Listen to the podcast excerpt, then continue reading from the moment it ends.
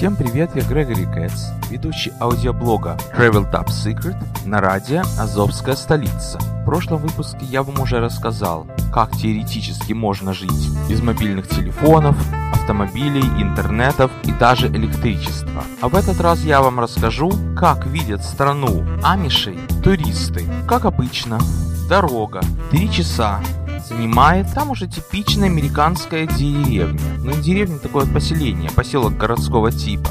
Вернее, них все это называется города, только есть у них город Сити, то есть большой город, такой как Нью-Йорк, как Вашингтон. Есть город Таун, маленький городок, так это Таун. Ничего приметного, в принципе, стоят домики у дороги, в перемешку с магазинами, с бизнесами. Иногда можно увидеть какое-нибудь поле.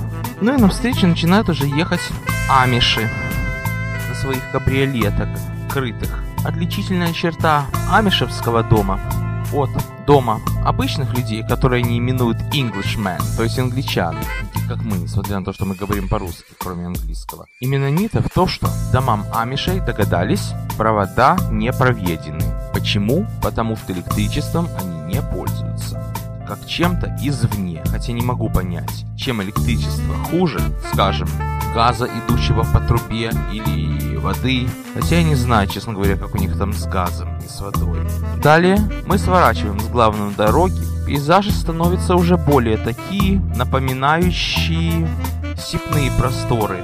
Первый раз, когда я туда поехал, в конце марта четвертого года. Дело было не ах. Ну что вы знаете, конец марта, еще не, не все расцвело, и погода была пасмурная, но все равно было приятно оторваться от дома. Приезжаем в одно такое место. Kettle Kitchen Village. Деревня чайников.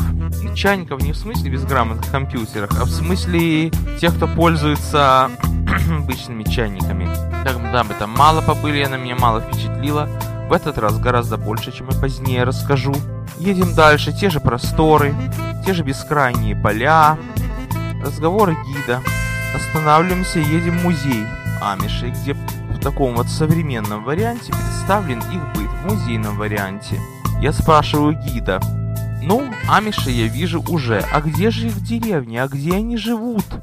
Если вы говорили, что они живут по старым обычаям, что у них там электричество запрещено, а я подумала, не такие пуритане, что сами понимаете. Насчет этого экскурсовод ответила, амиши это не индейцы, чтобы жить в резервациях. Амиши живут среди людей. да, они такие вот консерваторы страшные, что у них даже холодильники не на электричестве. Да, они очень придерживаются своих обрядов и законов. Но они же, что самое приятное, своей религии не давят на других. Они прекрасно понимают, что верить в Бога или не верить – это по желанию. Поэтому не удивляйтесь, если вы увидите чью-то башню, на ней пасутся коровы, лошади, а на заднем плане, как доминанта, стоит вышка, на вершине которой догадались, что антенны-трансмиттеры для мобильных телефонов, которыми амиши не пользуются, хотя ходит слух, что вроде бы как пользуются, потому что с виду они без проводов, на батарейках только подзаряжать надо. Ну, подзарядить можно и дизель-генератора. С виду телефоны без проводов. Но амиши настолько недалекие, что не понимают, наверное, что эти телефоны только и делают, что живут за счет внешнего мира. В смысле радиосигналов. Но у нас в Бруклине тоже. Вот считается, что вот есть район черный. Так там живут одни черные, потому что белые просто боятся там появиться.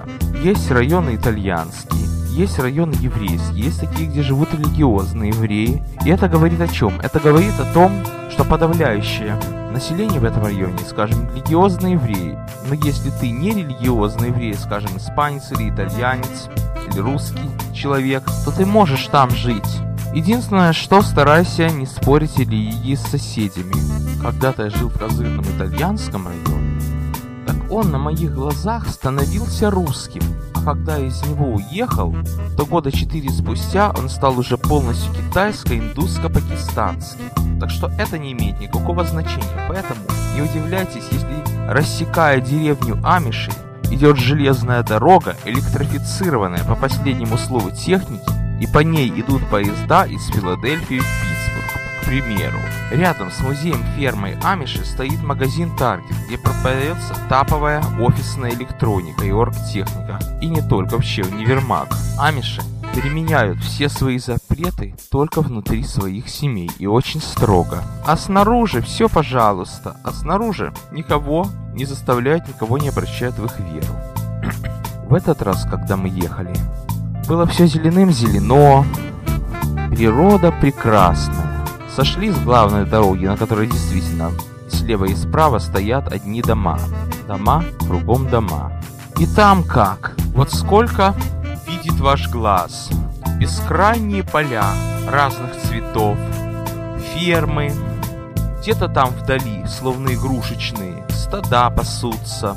Навстречу тебе идут повозочки, спереди лошадь, потом повозочка такая крытая, а за повозочкой такой вот кузовочек. А в этом кузовочке, представьте себе, лежат две девочки, где-то так лет до десяти. Смирно, спокойно и не бояться, что навстречу им мотоциклы, машины, автобусы, вроде нашего. Ну где вы такое увидите в Бруклине? Или в Нью-Йорке, к примеру? Ну да, как я вам говорил, их дети очень послушные, очень дисциплинированные. Вот правда не знаю, как часто их бьют ремнем. Не думаю, чтобы мой ответ вас удовлетворил. Во всяком случае, из чужого опыта знаю, что лучше получать ремнем от родителей, чем дубинками от полицейских, укусами от собак или на самый крайний случай побоями от бандитов. Вот таких вот канонов придерживаются амиши. Религия есть и религия. Вернемся к нашим телегам. Вот там, где я видел, как девочки лежат в кузове и ничего страшного.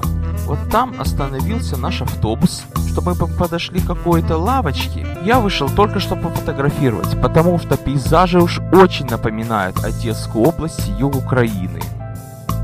Такие вот бескрайние просторы, никаких тебе выхлопных газов. Вернее, иногда попадаются, но они быстро рассеиваются. Стада пасутся. Потом поехали еще красивее.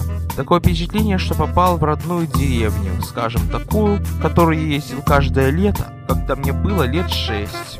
Здорово все это глазами туристов. Но вы попробуйте так жить, даже без электричества. Говорят, что амиши с удовольствием пустят англичан, то есть таких как мы, к себе в дом.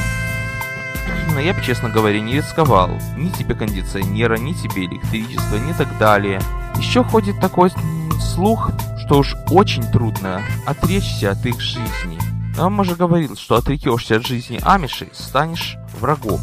Более того, экскурсовод сказала, что амиши изготовляют мебель, которая не имеет аналогов в мире, и из других штатов приезжают покупают ее, ковры вообще стоят 2000. И ходит такая легенда, что иногда им считается нормально, в смысле Бог разрешает, попросить англичан, соседов, чтобы они, пользуясь интернетом, поставили их ковер, скажем, на eBay. То есть внешним миром не пользуются, религию соблюдают, а денежки так себе на уме. Так вот вам, пожалуйста, и внешний мир, и деньги с внешнего мира. Вот вам, пожалуйста. Ну вот уже наша экскурсия подходит к концу. Я имею в виду вторую экскурсию. Вот уже скоро мы подъедем к такому месту, которое называется Kitchen Kettle, деревня чайников. Но это как вам объяснить? Это такой культурно-торговый центр в сельской местности, но американский. Значит, заезжаем туда, Вместе с нами 5 автобусов, таких вот больших, туристических. О чем это говорит? Что туристов там из Нью-Йорка, из других больших городов, из других местностей больше, чем самих амишей и менонитов.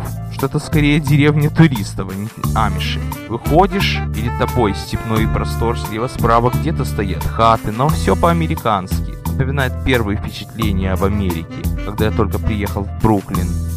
Иногда куда-то ездили Слева там такие вот домики деревянные, одноэтажные. В домиках магазинчики, кафешки, ресторанчики. То есть культурно-развлекательный центр. И музыканты играют. Кстати, у амишей музыка только песенная, только молитвенное песнопение. Ни на каких музыкальных инструментах они не играют. Это считается модерн чему-то. Но в этом Kettle Kitchen, не Kitchen Kettle, стояли мы не больше 20 минут.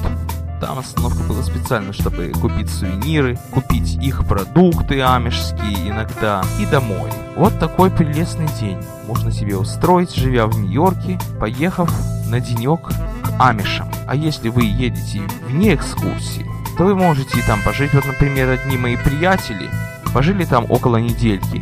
Арендовали там домик фермерский у менонитов. А там еще рядом музей железной дороги.